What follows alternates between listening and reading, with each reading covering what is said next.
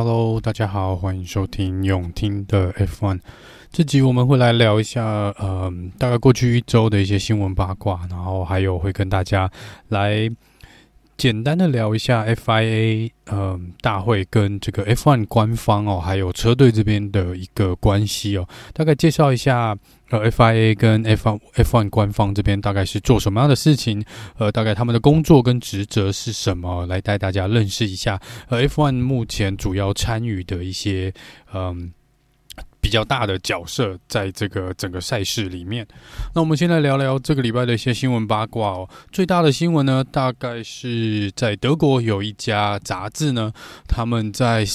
大概可能上个礼拜哦，找了一天发行了这一次的一个主题，然后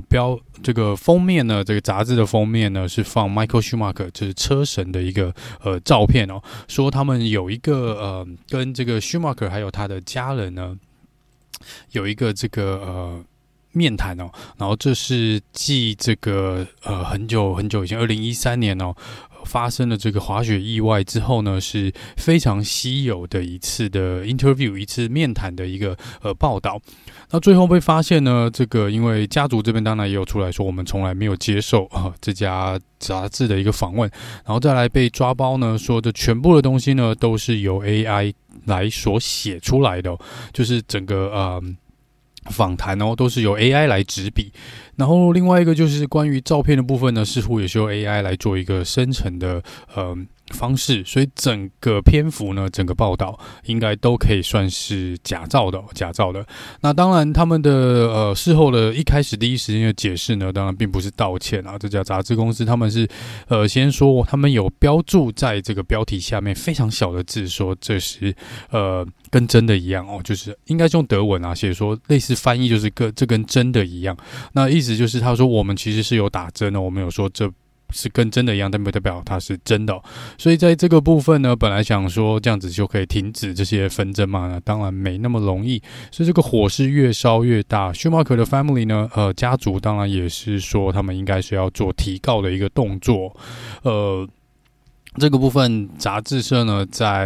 应该是在昨天这个礼拜六，就录音时间的昨天礼拜六，算是开除了这个负责的这个编辑总编辑哦，是确定被这个女编辑是应该是被开除掉了，然后也跟这个Schumacher家族呢做一个深深的道歉哦，希望能够平息这个事情啦哦，因为这个事情真的其实这几天是闹得蛮大的哦，这个在德国呢其实造成的风波也是蛮大的，因为一来是这算是他们的国民英雄啊，那二来是其实有蛮多人都还自从发生那场意外之后，这10年来大家可能都想要去知道Schumacher 的状况到底是什么。他们家即便是 Mick 之前甚至于现在可能还在赛车界这个活跃哦，基本上都不太谈到他们家族的事情啊，偶尔就像上次在这个这个纪录片里面呢，有稍微讲到Schumacher 的一些过去跟他的一些事迹，但是针对于他所受到的这个意外呢，跟他现在的状况，大概都没有一个很清楚的解释。这也是为什么有那么多人想要知道他到底现在过得怎么样哦。那当然，家族这边呢是一直跟外界的一些朋友都是一直说，他们希望能够给这些把隐私留给他们的家人呢，如果他们觉得是有必要跟大家来做一个报告，他们都会公开的出来跟大家报告Schumacher的状况了。所以这才是可能为什么就是那么多人想知道，然后也因为这样子，那么多人跑去买了这个杂志，去看了这个报道哦，然后也造成了蛮大的一个蛮多人是不太高兴这个事情的，毕竟全部的东西都是用 AI 假造的哦，这个是前几天发生的可能比较大的新闻。那另外一则比较大的新闻呢，应该就是 Mercedes 确定把之前已经是算是离开，然后在休假在别的地方可能休息的这个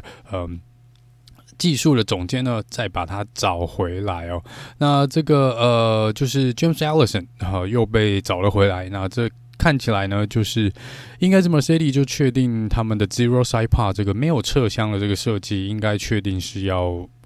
完全的被丢掉了。那在这边呢 ，James 回来呢，应该就会重新执掌这个技术部门，然后希望呢，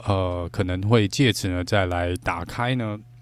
这个 Mercedes 接下来的希望啊，他们可能希望就是透过接下来的一些修正与更新哦，然后这个升级呢，来达到这个回到之前他们王者的那个地位哦。那在这边呢，如果不太认识 James Allison 的听众朋友们呢，可以跟大家大概简单的讲一下，如果说 Adrian Newey 是红牛的这个首席设计师，跟现在这个 F1 这个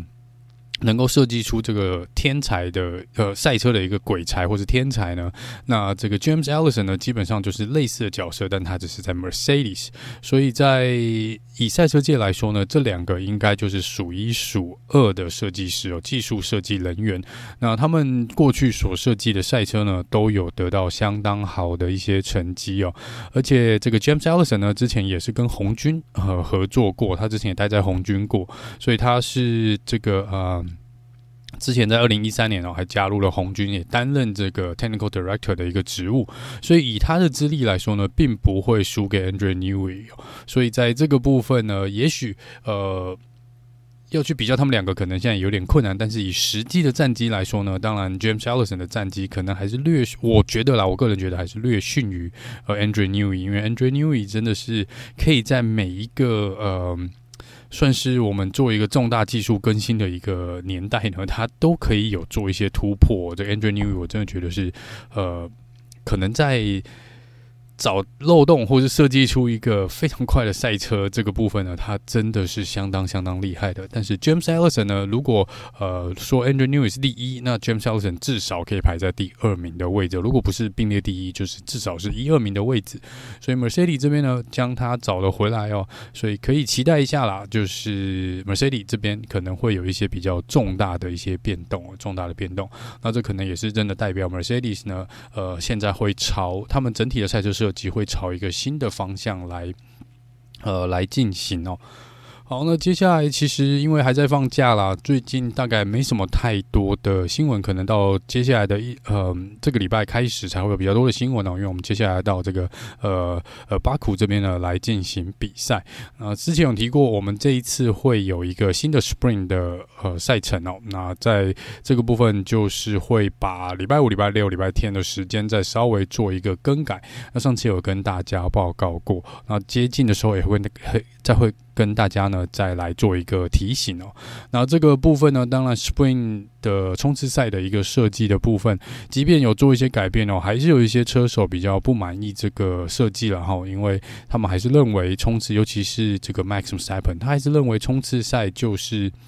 怎么讲呢？就是大家还是会不会尽力的去跑，因为这个还是不管是，即便你想把它拆成两个不同的赛事哦，就是有不同的积分、不同的比赛制度，但是它还是会间接的影响到这个正赛。就是万一你在冲刺赛有发生任何的意外或一些事情的话呢，还是会影响到预赛跟正赛的部分。所以在这边他们的想法还是说，我们大部分的车手可能还是不愿意去全心全力的来进行一次的冲刺赛哦。那如果是这样，不能全心全意的进行比赛，那还不如不要办哦。所以这个是一些车手的一些想法啦哈，这个部分可能也是大会这边可能还没有办法找到一个很好的一个平衡点，但至少我是给他们比较正面的一个评分啦，就是至少有往一个不同的方向。我觉得现在改变的这个制度呢，会比去年跟前年的这个冲刺赛可能要再好一点点哦，这个整个整体的制度会再好一点点。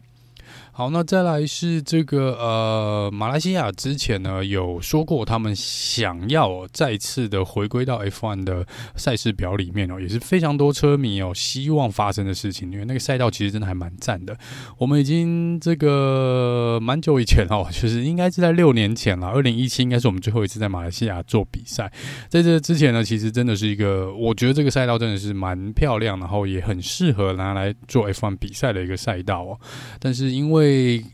可能资金的问题啦，跟一些可能政治的因素，还有这个当时有这个COVID 的问题，有这个肺炎的一个传染病的问题，所以过去几年呢，即便有人讲了，但是还是没有正式的去付诸来去做重新做一个申请哦。那在过去呢，这个主办单位当地的主办单位马来西亚这边呢，是有说他们是一直有在想办法要进行一些升级啦，跟一些维修哦，然后看能不能够让这个马来西亚回归到这个 F1 的赛程表里面。那他们说他们是希望能够跟政府申请一个$450万的一个费用，然后来做一些升级哦，然后希望能够这个借此不管在安全性的提升，或是赛道设计啊，或者重新把这个赛道这个全部铺过一次哦，然后看能不能再跟 F1 争取回到这个赛程表里面。但目前看起来呢，还是没有办法，因为这个还有，因为当然这个还有大会需要收取的一些相关的参加费用啊之类的，所以在政府这边呢，似乎还是没有一个很明确的答复哦。但是资金可能也不愿意给那么多，所以在目前来说呢，他们说他们只能做一些很基本的一些维持的一个就是一点点钱啦，然后拿来做一些基本的维持，就是不要让赛道整个烂掉。但是你说要让它做任何重大的这个升级或是维修呢，大概也不太可能哦。所以目前看起来呢，可能还是比较没有办法，短时间内没有办法回归到 F1 的赛程表里面哦。这真的是有一点点可惜了哈。那在这个另外一方面呢，有几个赛道就是在我们现在接下来会。在夏天、春天、夏天的时候，我们会回到这个欧洲来做比赛哦。那目前来说呢，以欧洲现在的状况呢，因为法国之前有罢工嘛，然后之前还有一些零零星星的一些事件，在德国好像也有一些小小的罢工事件哦。还有就是环保团体呢，每一年基本上都会在这个Silverstone 啊，或是法国站哦，来进行一些这个抗议的一个动作。那今年呢，他们这些团体有蛮多团体的，尤其是这个，甚至连动保团体好像都有看到说，他们呢基本上呢是不太欢迎哦，也认为这个赛车的。不管任何赛车的形式哦，都不是对环境太友善的一个比赛，所以他们还是会来持续的进行一个抗议的动作啦。那他们现在预告呢是说，可能会在英国站 Silverstone 跟 Monaco 这边呢，都要来进行一些抗议活动啊。虽然是听起来是不同的团体，但是在这个会。就是他们之前有跑到这个赛道上面嘛，所以这其实是一个蛮危险的一些抗议的一个方式哦。之前他们好像是直接坐到赛道上面了，当然是有被驱离哦。不过这个都是增加一些比赛的风险啦。那我们就来看接下来是不是进入欧洲站的这个部分的时候，会不会有一些比较激进的一些抗议活动。那当然，大会这边既然已经知道这些状况了，我相信现场的这些警卫啊，跟这些防范措施呢，应该也是会提高这个警戒，然后应该是会提高警戒。好，那红军这边呢，终于又听起来又有一些动作了，在高层这边似乎也是开始去积极的找寻一些这个不同的技术人员哦，比较可能去挖角，开始有些动作要去挖角其他工作，其他车队的资深工作人员哦，技术人员相关的部分来他们的技术部门哦，所以这就是红军高层有点动起来。那之前因为红军这个高层里面呢，也有一些。对于现任高层的管理方式并不是太满意的这些其他的，你可以把它当成另外一派的这个高层集团哦，然后他们当然也有在各大的媒体呢有做出一些回击哦，就说他们是不太认同现在高层的一些管理方法，就是也有点就是你可以把它想成是争夺权力的一环啦，就他们。说是说一套，他们认为现在做的不好，但是否能够具体拿出一个更好的解决方式，好像也没有。但是这个是红军的内部看起来也是有一些算是冲突存在哦，所以在这个部分呢，就是来看看红军呢是否内部呢是不是能够也先安定下来哦，这个是在这个红军内部的一个状况。好，那以上呢是大概这个礼拜的一些重大的新闻跟八卦。那我们接下来呢就来聊一下大会这边跟 F1 呢到底是一个什么样的一个关系哦。那我们先来聊聊大会这边。大会呢我们大概都叫它 FIA 啦。那 FIA 呢它其实是一个法文的一个简称哦，我们中文好像是翻译国际汽车联合会嘛，应该是法文我也不太会念，但应该就是 Federal International 的Automobile， 所以我们叫它 FIA。 那这个比较有趣的是他们其实是蛮久以前就成立了，那是1904年的6月去成立了这个非盈利的一个组织啦。那最初的一个初衷呢跟目标跟目的就是要致力于促进这个赛车的运动哦，然后希望呢能够藉由一个统一的一个规范跟规则呢来让全世界提供世界各地这个赛车手们一个安全又可以没有太多障碍的一个环境来做比赛哦。所以他们的规定呢就是针对场地的安全规定、赛车的技术安全规定等等哦。那目前来说呢，它的成员有包含145个国家，还有246个组织哦。总部呢是设立于法国的巴黎。那接下来呢，应该会在近几年会迁到这个瑞士的苏黎世这边哦。所以这个是 FIA 大会的部分，你可以把它想成呢，它基本上就是一个裁判啦，裁判的一个角色，他们来制定关于车子不管是2轮、3轮、4轮，甚至于这个可能滑雪比赛哦，这个都是属于他们管辖内的，所以他们可以制定这个比赛的规则，这规则是非常的多的，有关于车手的，有关于赛车的车队的，有关于这个比赛场地的诸如此类的，还有赛车比赛的一些规范哦。所以我们才会看到呢，我们常常在骂的官方呢，大部分是指 FIA 这边哦，因为他们是主要是裁判的一个部分，所以你现在看到 F1 车手所受到的任何罚则呢，都是由 FIA 这边的算是裁判呢来做这个裁罚的哦，来做裁罚的。那在这个中间呢，当然也有发生很多奇奇怪怪的事情呢，就是可能有人想要跳出来开启自己的另外一个赛车联盟，诸如此类的情形。那不管怎么说呢，总之他们目前为止应该还算是最大的一个国际的一个赛车或汽车的一个总管的一个位置哦，就有点像是我们这个 FIFA 足球国际足球总会一样的存在，大概就是类似那个样子。如果有看足球的话，大概就是属于那一方面的管，就是最高层的一个管理，所以他们基本上只管规则跟规范的部分，比较不会去碰触到我们所谓的转播权啦，或是广告，或是像现在这种 Netflix 这些东西哦，他们大概就不太会去管到这一块，他们就只在于我们要怎么办好这个赛事，这个赛事会有什么规则，我们制定这个规则。那以目前来说呢，他们大家比较常听到的就是基本上只要是方程式的赛车都属于他们的管辖下面， F1 F2 F3 Formula E 都是在它下面的，还有这个越野赛车啦 Karting 哦，这些其实都是在它的管辖，其实还蛮多的，不管是 GT 房车赛啊甚至很多这个什么越野赛事还有这些一些比较奇奇怪怪你可能没有听过的一些赛事哦，就非常的多，有的是在这个赛车就是要在这个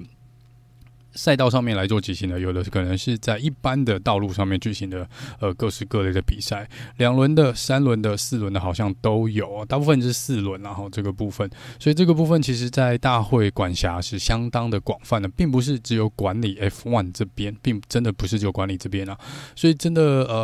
他们整个组织跟这个集团呢是比我们想象中的要大很多。那当然我们这边只讨论 F1 的部分呢，就只针对他们对 F1 的管理方式哦。那其实如果有在关心其他赛事的朋友们呢，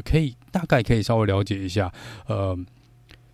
可能有人会说啊，我们可能就是在亚洲这边或者在台湾这边，我们比较不会去管其他的赛车赛事哦，因为我们大家在新闻看到的可能都是 F1 比赛的一个新闻报道比较多，所以我们当然很难知道说其他的比赛赛事是不是大会一样 FIA 这边一样有这些很奇奇怪怪的判决哦。那我坦白跟你们讲了，就是以我个人的经验，有去看这个越野车赛或是这个不管是这个耐久赛啊，或者是耐力赛，还有 F2、F3 这边哦，其实 FIA 我觉得在其他赛事出包的这个次数倒真的没有那么多，我不知道为什么 F1 这边可能真的是，也许是因为我们接触的比较多才会觉得鸟事比较多，但是真的在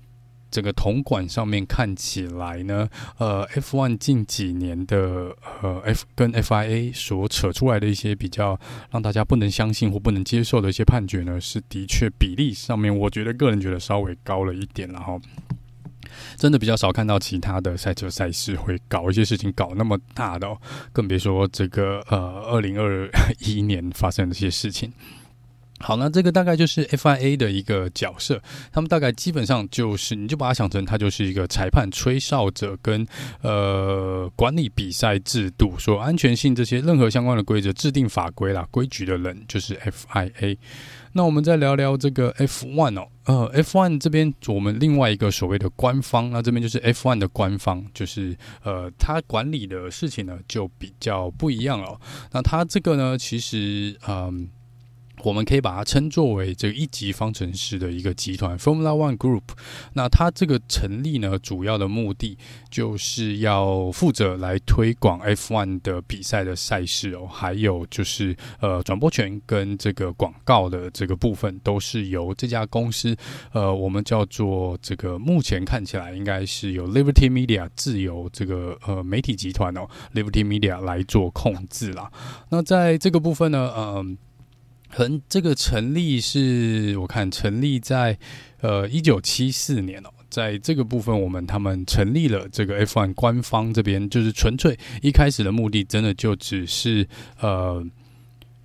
有一点点是要提升这个整体的广告价值 F1 的一个经济价值啊，这个比赛的赛事的经济价值，也就是希望借此呢让参赛的车队能够赚到更多的钱哦，就是比如说像这个赛车上面的一些这个赞助商啊，或是赛道上面的一些站广告啊，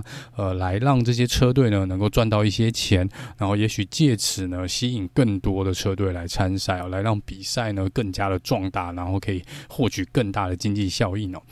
那在1978年呢，我们所熟知的 Bernie Ecclestone， 那就是我们讲到的这个 Bernie 爷爷哦，那他在这边呢，成为了这个当时在这个 F1 Constructor Association， 就是这个 F1 管理公司的一个总裁哦。那他在这边呢，跟 FIA 其实有蛮多次的一个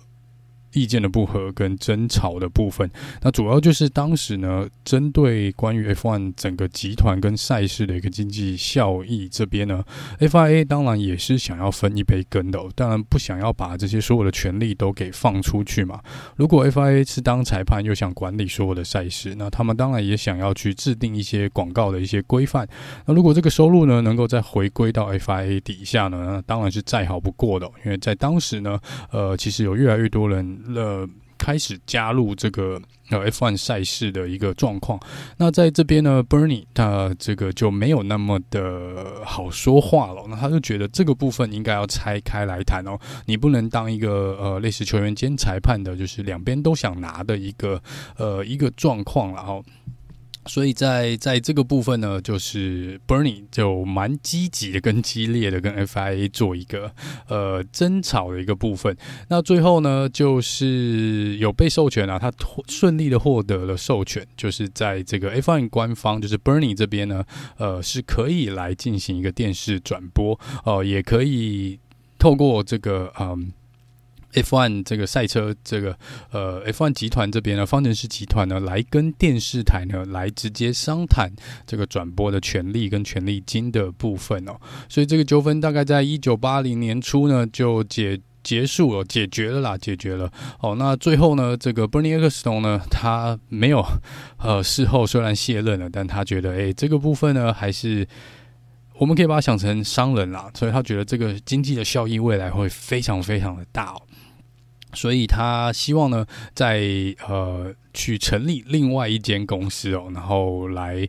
推广，继续的推广这个我们 F1 的比赛哦，跟管理来这个管理这个电视的转播权益哦，跟这个广告的收益。所以在这个部分呢，他当时呢，在1987年的时候，他创立了另外一家公司哦，就是来执行他刚讲的这些业务，就等于像是我拿新的公司来接替了原本这个FOCA 原本最初创立的这个 F1 方程式集团的一个第一版本的一个公司，它只是第二家公司来创立这个管理的一个公司来收取这些费用哦。那它在这个部分当时的分配呢，当时的分配是把电视转播的权利金的这个收入，就跟各电视台收了这个钱呢，有 49% 是留给自己的公司哦，然后 1% 呢是给了所有当然那一年度有参赛的车队，剩下的这个 50% 呢都是上缴到 FIA 的。那在这个部分呢，是另外一个条件，附加条件呢，就是当时的 Bernie 的这家公司呢，也同时必须给予车队年度的奖金哦。这个就可以把它想成是现在我们每年就会有这个 constructor 车队排名的部分，排名第一名会分到比较多的钱哦。那这个奖金就是大概就是那时候开始的，我们需要来分配这些奖金。那当然，这家公司最后发展成为了我们现在所熟知的 F1 这个management 这家公司，我们叫它 FOM。那 FOM 呢，在这个应该是1995年了，我们在1995年 FIA 这边呢把跟这个 FOM 这边达成了一个协议，就是说那把我们持续的把这个商业的权利呢交由外部来管理，也就是 FIA 同意放弃，也不算放弃啦，就是同意由这个 FOM 来代为管理这个商业权利的所有相关的事宜哦。那这个部分呢就是有点给予你一个 FOM 一个独家的代理权哦，这个独家代理权，那这个代理权其实有蛮多车队在当时还有一些其他的电视台啊，可能都想要争取的，因为这毕竟是一块大饼嘛。如果我能够拿到这个独家的代理权呢，那等于这整个市场只有由我来操控哦。如果把它放到现在的一个状况，我们可以把它理解就是这个代理商 F1 的代理商，他就是 F1 的独家代理商，他就只有这个人，你所有东西不管是 F1 的你想转播 F1 或是你想要去卖 F1 的商品啊，是要用 F1 的 logo 用它的音乐诸如此类的，你都得跟Bernie Ecclestone 这家 FOM 来做谈判，就是所谓的 F1 官方哦。那在当时呢，有其他大车队是想要抢夺这块大饼的，例如 McLaren 跟 Williams 哦，他们其实都是想要把这个大饼拿下来的。那因为这个部分有一点点是 FIA 跟 Bernie 就是这个 F1 官方，我们叫做 FOM 这边的一个私下的一个协议啦，所以一些车队呢，当然就比较不开心，说你这是闭门的一个讨论，那你不应该把我们放在外面。所以在这个部分，在之前呢，这个几个前几大车队有 McLaren、Williams、Ferrari 这个红军还有雷诺呢，这四大车队呢，都还要自己想要跳出来成立一家新的公司一个集团呢，然后呢说你们就继续拿你们的代理权，但是 F1 呢如果没有我们这四支车队呢，那你还是 F1 吗？所以这四支车队当时是一度呢是有要威胁要离开 F1 的，那当然最后这个是没有发生啦，所以这个就是一开始呢其实官方跟这个应该说 FIA 跟 F1 官方这边呢是比较处于一个有合作默契，或是你可以说同流合污的一个状况哦。那之后呢，发生了在2000年出头呢，有发生另外一件事情是，其实这就是埋下之前这几支大车队很不爽的一个火种啊。就是当时呢，这个 FIA 的 Max Mosley 跟这个 Bernie Ecclestone 他们两边呢，在谈这个权利金的部分的时候呢，一度谈到了说，嘿，我不想要每次什么5年、10年这样子签约哦，什么14年，虽然大家听起来14年已经有点久了哦，15年也很久了。那他们说我们不要，我们想要更久，我们希望能够来一个非常非常久，就是一个世纪的一个合约哦。所以当时他们谈了一个100年的合约，那这100年的合约呢，当时也是在非常多人的反对，但他们最后还是签署了，就是会由这个FOM， 就是 Bernie Ecclestone 这边呢，来这家公司 F1 官方这边来获得独家的代理权哦，来有这个100年的独家代理权。但是因为碍于当时呢，其实还有另外一个转播权，就是德国的这个有一家这个媒体公司呢，因为当时呢是有这个转播权利的部分哦，所以在法律的定义上面呢，他们必须要等到当时的合约结束，才能够开始执行这100年的合约哦。那这100年合约呢，起始日就是2010年，就是当这个前一份的合约结束失去效力之后呢，在2010年呢，正式开启了这个FOM 在这个 F1 官方这边呢。有100年这个独家代理权的一个部分哦，所以你可以想象现在我们还是在这100年中间哦，所以现在所有关于赛道的收费，你的票啊，你的这些广告，转播权利哦，就是 F1 官方的 APP 所有的相关的这些收入呢，全部都必须要回归到这个 FOM 这边哦，就是 F1 这边。那在2017年呢，这个 Liberty Media 美国 Liberty Media。买下了这个 FOM 的这个公司嘛，所以现在 Liberty Media 就变成了是独家代理权的一个部分哦。那这个代理权利呢，会到2110年才会结束哦，所以基本上应该我也活不到那时候，所以这个是非常长的一个合约。那你看看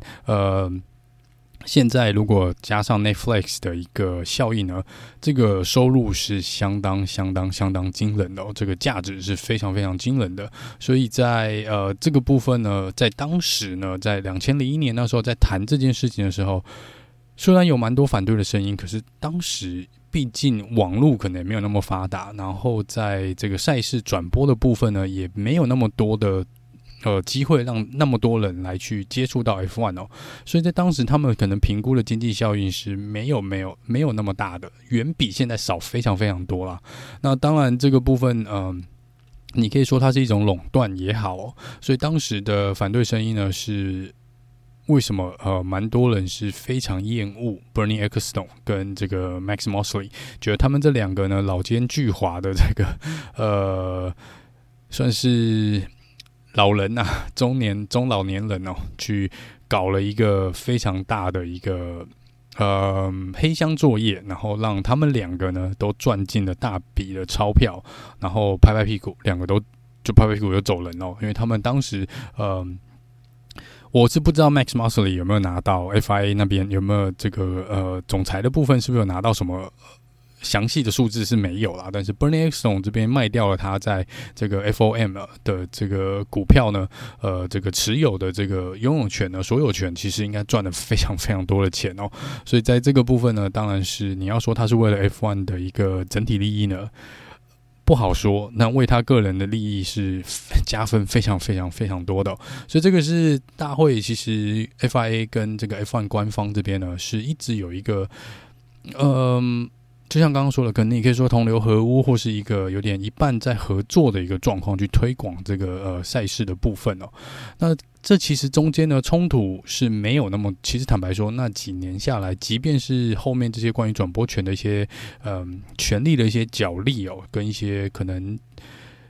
这个后面利益的一些分配，大家不是那么的协调，那么的一致，但是至少在台面上面呢，对于整体的。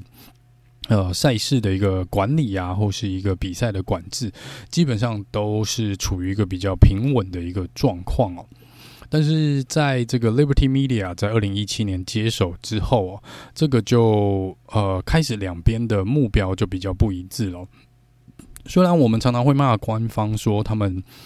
可能一些规则呢是。需要更新一下了，这个已经太古老了的规则都需要修正。他们的脑袋呢，可能比较时代比较久远一点哦，应该要回到现代来。但是其实，在官方这边，他们一直以来呢，怎么说？他们的基本的一个价值跟理念应该是没有变的。他们还是希望让整体的赛事，不管是任何的赛车比赛呢，都是以安全为出发点，能够让这个车队车手。甚至于官方的工作人员都可以有一个安全的环境来进行比赛，所以在这个部分，他们所制定的一些规则，也许在现在这个边可能大家觉得比较不适合，但至少他们还是以这个安全为一个基本的出发点哦。但是站在 F1 官方就是FOM 这边的立场来说呢，他们像现在的 Liberty Media 他们现在的一个想法就会比较不一样了。他其实自 Ecclestone 我觉得从 Bernie Ecclestone 接手之后呢，他们的心里面并不是表面上当然是说他们成立这家公司的目的当然就是要来推广 F1 的赛事哦，但其实后面更巨大的一个目的呢，当然就是为了金钱嘛，这个商业的一个利益。所以到后来其实在2001年那时候开始制定这个百年计划的时候，他们就已经很明确的知道他们的目标已经不再是推广把这个 F1 赛事往外的推广，而是他们比较在乎的是 F1 整体所能带来的一个商业的利益。那他们的目的并不是要，也许不是要让更多的车迷或是更多的人来认识 F1， 他们是要想办法把 F1 的商业价值把它操弄到最大。当然你也可以说你这个部分你要更多的商业价值，你就必须要去推广 F1， 你才能够带入更多的商业价值嘛。但是我觉得在当下那个时候呢，就是一个分歧点，就是F1 这边跟 FIA 看的就比较不一样了。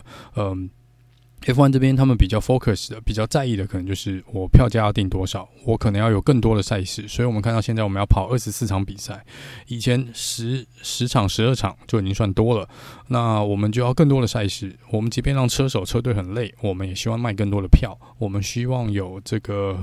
广告，我们希望有这个转播权利的部分呢，我们希望不见得，我们也许不需要那么多的车迷来听我们，但是我们希望能够借此呢，透过这个有点类似压榨车队的方式呢，我们增加这个主办单位的权利金，就是如果你想办 F1 比赛，你给的权利金要增加，我们希望车队给我们的一些权利金需要增加，所每年付的会员费需要增加所以这个都是他们想办法提高他们整个公司一个营收入的一个状况嘛。那我们看到这几年更是有一点点更加剧烈的往商业的角度去，应该是完全照一个可能200%去往一个商业利益的角度去做一个倾斜哦。所以你看现在的票价越来越贵，然后一些比赛的赛道没有办法回来，我们因为他们付不起这么高价的一个权利金的费用。那我们同时也看到了，即便官方这边或是大会这边希望能够像甚至一些车手我们所提倡的不应该再有战争的国家或是有这个种族歧视的国家这个跟这个对于人权不好的国家呢来进行比赛，但是站在利益的角度，你看我们还是去了中东的一些国家来比赛哦。这些因为他们付得起这些钱，那也因为有些国家有些赛道的主办单位他们没有办法付起这些钱，所以他们没有办法在F1 目前的赛事里面来进行比赛。稍早提到的马来西亚就是一个很好的例子哦，甚至于德国站的两个赛道，我觉得都非常不错的赛道，到现在为止都没有办法回归到这个F1 的赛事里面哦。土耳其虽然之前有回来，但是它也不是一个常态性的一个比赛的场地嘛，所以在这个部分呢变成说商业的导向有一点点在改变F1 的一个赛事跟一个文化的一个状况。那这几年呢，我们更看到 Netflix 加入之后呢，更算是让很多更多的车迷朋友来接触到这个 F1 的比赛，所以在商品的贩卖啊，或是在这个可能电视转播的部分呢，又有更多人愿意来跟官方这边来做洽谈哦。不过这边呢，官方这边像在欧洲呢，也基本上是属于一个垄断的状况哦。之前有提到在欧洲这边就是由 Sky 这个天空 Sky Sports 基本上是垄断了欧洲英国，基本上都是只有 Sky Sports 能够转播，所以这个有点就是算你讲好听是一个商业上的合作啦，那也许它可以把它说成是一个共犯结构。所以在这个强大的利益的一个驱使之下呢，目前来说呢，我们可以看到蛮多时候官方就是F1 官方跟大会这边 FIA 呢，两个对很多事情的看法可能已经不太一样了，所以在这几年呢，两边的冲突是持续的增加的哦。就比如说像一个最简单的讲，就是在赛程表的部分哦，其实 FIA 这边并没有很赞同每年要跑那么多场的比赛，因为他们知道不管对于车手或者车队，甚至于对于车子的一个性能的部分跟零件的部分都是施加很大的压力的。那这个部分就会当然对这个安全性来说会有一定程度的影响嘛，所以在这边这个 FIA 是没有很想要塞那么多比赛的，或者搞那么多什么 Spring Race 有的没的。那虽然这个最后还是一定会有达成一个某种同意嘛，某种协议，他们我们现在才会看到我们现在的这种赛事的一个状况。但是不得不说，就是两边呢，其实对立的状况也是越来越严重的。那前一阵子呢，我们看到就是关于新车队是否能够加入这个F1 这边来说呢，你其实如果站在 FIA 的一个立场，他们的立场可能就觉得，只要这个车队新的车队符合一切的规定哦，又可以就是不管在安全上面、资金上面都可以提出某一种程度的担保的话呢，他们当然希望能够有更多的车队进来比赛。可是站在商业的角度呢，就是以现在金钱分配的状况，新的车队进来不见得是对F1 官方这边是一个好的一个状况，因为他们可能奖金要给的比较多啊，然后或是这个他们有比较多事情要去这个分配的部分资源分配呢，要重新做一个重新的协调吧，协商，所以在这个部分两边的意见又不太一样了。那另外一个部分就是在因为有一点点像是 F1 官方这边，就是对于 FIA 来说，他们当然希望能够控制住所有的参与的这个人事物，车队也好，公司也好，都希望他都希望能够控制住嘛，因为这个他们毕竟是站在一个算是制定规则的一个角度来看，那他们可能会觉得，哎，那你下面这个已经有点就是越来越拉不住F1 官方的一个感觉哦，所以我们才会看到之前这个 Ben Solheim FIA 这边总裁的部分自己出来讲说，如果这个沙特阿拉伯这边想要买这个Liberty Media， 就是目前 F1 官方的这所有的权利呢，买下这家公司，他也是会支持的啊。还有就是他在这边有聊到说，这个他因为他个人讲的这些话，所以造成他现在不太能够管 F1 的事情嘛。因为他就觉得说，这个 F1 官方这边呢是有一点点在吹捧自己的一个经济价值哦，所以他们可能原本假设这个 Bernie Ecclestone 那时候买可能40亿，现在可能已经是可能10倍以上的价值了。所以在这个部分呢，这个 FIA 跟 F1 官方这边呢，针对于整个商业价值的一个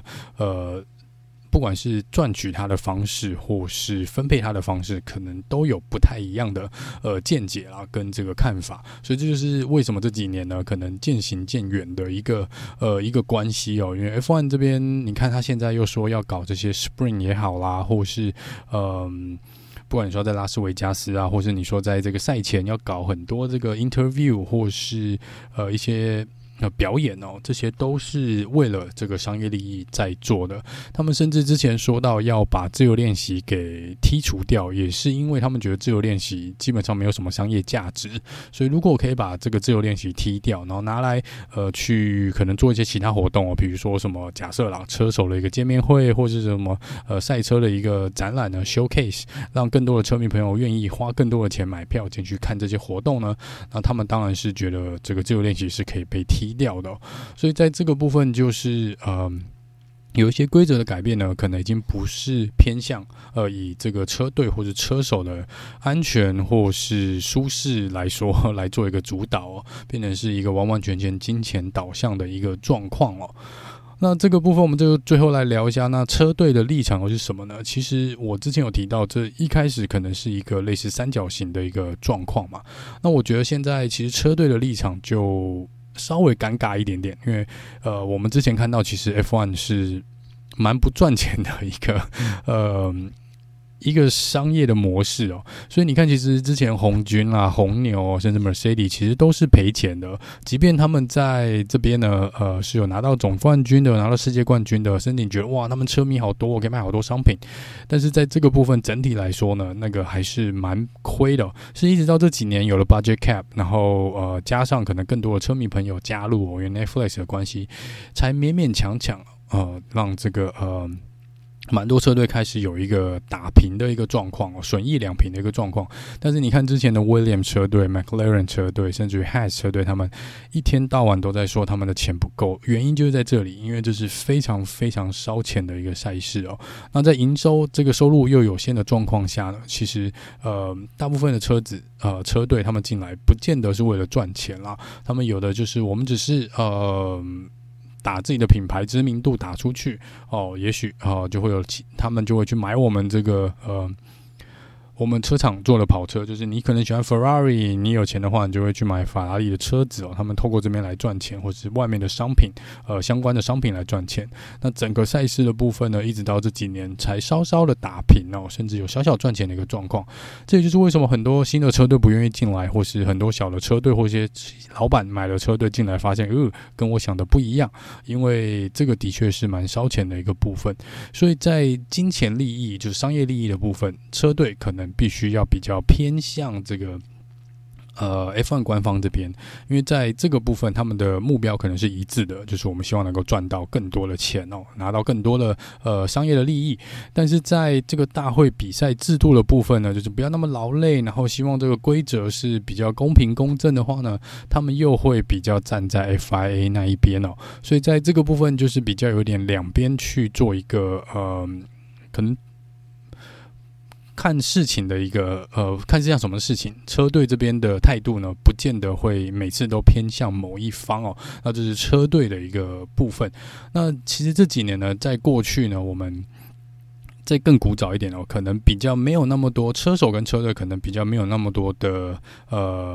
话语权哦，或是说话的一个权利，是其实也是我觉得这也是慢慢的一个在进步啦。以前可能就是上面 FIA 跟官方说了算哦，因为他们的态度就是你不要就拉倒哦，我们制定一些规则，你不喜欢那就算了，你不用来参赛。但是在这几年下来呢，可能慢慢的开始大家知道，我不可能，如果 F1 今天少掉了 Ferrari， 少掉了 McLaren， 少掉了这个 Mercedes， 任何一队红牛，任何一队，他对 F1 的影响是非常非常巨大的，所以在某种程度上面，你也得去听这些车队的一些意见，或甚至于车手哦。你说像过往，即便一个车手他再怎么样的伟大，知名度再怎么大，即便是 Ayrton Senna， 在当时我相信他也没有办法说为了他自己一个人或是他的一些想法来做一些改变哦，因为当时还是在一个比较封闭的环境之下。但你看到这几年哦，其实不管是 Seb 也好，或是这个 Lewis Hamilton 也好，他们做的一些以往的赛车手，我们比较不会看到他们去做这些社会的一些运动哦。你说像在 Michael Schumacher 那个时代， Ayrton Senna 那个年代，我们很少看到他们为了某一个可能社会的运动来做一个发声，即便有也不是非常公开的。我们不会看到像现在的 Seb 或是Lewis Hamilton 他们穿着这些衣服，平等的衣服哦，甚至于这些透过这些特殊设计的安全帽来表达他们个人的一些意见哦，这个在过往是看不到的。所以在这个部分我们也看到 FIA 会更加的头痛嘛，因为我以前的规定就是写比如说 ABCD 你不可以这样做，但是现在车手是我不管你嘛，我就是要做，你罚我钱我也是要做，那看你是要改变你的规则也好呢，还是你要继续罚我钱，因为看起来我是你的罚款也没有那么多，我是可以被我愿意被你罚的哦。那在这个部分也就是我们最近两三年会看到比较多的，就是车队跟车手还有 FIA 这边针对一些比较老旧的一些规则呢，会有一些冲突哦。所以这个就是在这个目前我们可能常常 F1 里面看到的几个算是三大我们讲的一个三大主轴啦齁，就是 F1 官方跟车队车手这边哦。这个是现在还是不是一个比较平衡的三角形？坦白说我不知道，但是的确这几年如果有兴趣的可以去注意一下。其实我觉得 F1 官方这边呢，真的为了钱是有一点点有一点点超过了一点，像之前那个票什么卖500块哦，然后500块美金一张票，然后是看不到赛道的，这到底是以前是没有那么贵的哦。所以其实我之前有看到，在跟几个喜欢 F1 的朋友在讨论哦，其实现在要去看 F1 一场 F1 的比赛是相当昂贵的哦。像我们在台湾没有自己的比赛的赛道嘛，我们一定要飞出去看哦。即便你飞去最近的日本，或是你想去新加坡也好，其实现在的价格都不便宜哦。不管是机票已经很贵了，然后你现在的票价更是跟之前哦，跟我之前去看可能也是贵了非常多，贵了可能1-2倍有哦。那在这个部分，其实是某一种程度来说，虽然 Netflix 顺利的吸引了很多F1 的新的车迷朋友进来。但是这些车迷朋友其实如果是比较年轻的，或是还是学生哦，很多学生或是刚出社会的是没有办法去这个现场看一场 F1 的比赛的。那因为这个真的已经越来越变成说好像，不过这可能有点像官方所说的啦，我之前不知道在哪里有看到，就是官方可能想说有钱的来看比赛，那没有钱呢就在家看转播就好了，反正他两边都可以赚哦。所以这个就是F1 官方他其实他不在乎我们这些新的车迷，或是我们很多车迷朋友其实不能去看比赛，他们其实也不在乎，因为现在看起来票还是会被卖完嘛，还是卖完，因为有钱人还真的蛮多的。但是这个票价呢，是否是一个比较友善对车迷友善的票价，应该不是哦。即便像我一个朋友在这个，他其实就住在英国，然后没有离 Silverstone 没有很远哦，开车他自己开车就可以到了，但是他说现在那个票价他也不敢去看，即便是当地的人，他英国人，但是他没有办法，他也觉得这样。以前他还可以，他说他以前他的爸爸就是每年就会带他们全家Silverstone 比赛，他们就去看，因为他觉得那时候票价真的没有很贵，就是坐在虽然可以坐在比较远的地方，但是至少可以去现场体验那种感受，也就是为什么他那么喜欢 F1。 他从小他的爸爸就是每年会带他们，有点像是一个家族的一个旅游哦。但他说这几年呢已经根本没有办法即便自己在赚钱，即便他也觉得这不是他付不起的费用，但是这个整个 CP 值来说呢是差非常非常多的哦。所以这就是这几年大家可能有一些蛮多人去批评这个 F1 官方哦，就是他们把一些商业的一些东西太过于商业化，他们太过于去追求这个最大的金钱哦，那这个金钱效益啊，就不管是官方的产品也好哦，你像现在一件衣服一个帽子可能都要好几千哦，任何印上 F1这个标志的都会是需要官方来授权，那都是要授权金的哦。所以你可想而知哦，现在台湾如果还能，之前我们有1-2年没有办法看到转播，也许真的是因为转播权利金太贵哦。因为你放在台湾呢，你付了那么大的权利金，然后得不到任何广告效应哦，其实任何公司任何电视台可能都不愿意这样做啦。所以在这个部分，也就是 F1 官方呢，其实有人说它是很吸血的一个非常吸血的一个公司哦，因为它是到处吸哦，任何国家的全世界的转播权都掌握在 F1 这个官方这边哦，你要什么东西都得跟他谈，这就是F1 官方的一个目前他所授予的权利。好，我们说这个到2110年哦，所以还有非常长一段路要走啦。好了，那这个就是跟大家稍微聊一下这个 FIA 跟 F1 官方还有车队大概之间的一个关系，跟他们的一些简单的历史哦。当然详细的历史呢，有兴趣的可以去网络上看一下，我们这边没有很详细的去聊他们各自详细的历史，但大概就是针对过去可能10年、15年哦，大概针对这个走向，大概为什么会发展到今天，我们可能有一点点水火不容的一个状况哦，大概就是主要是跟大家聊一下这个。好了，那以上就是这集呢用听的 F1。 我们这个礼拜呢应该是终于有比赛了，所以在下个周末呢可以再次的回归到这个比赛的节奏哦，终于有东西有比赛可以看了。那我们就下次见喽，拜拜。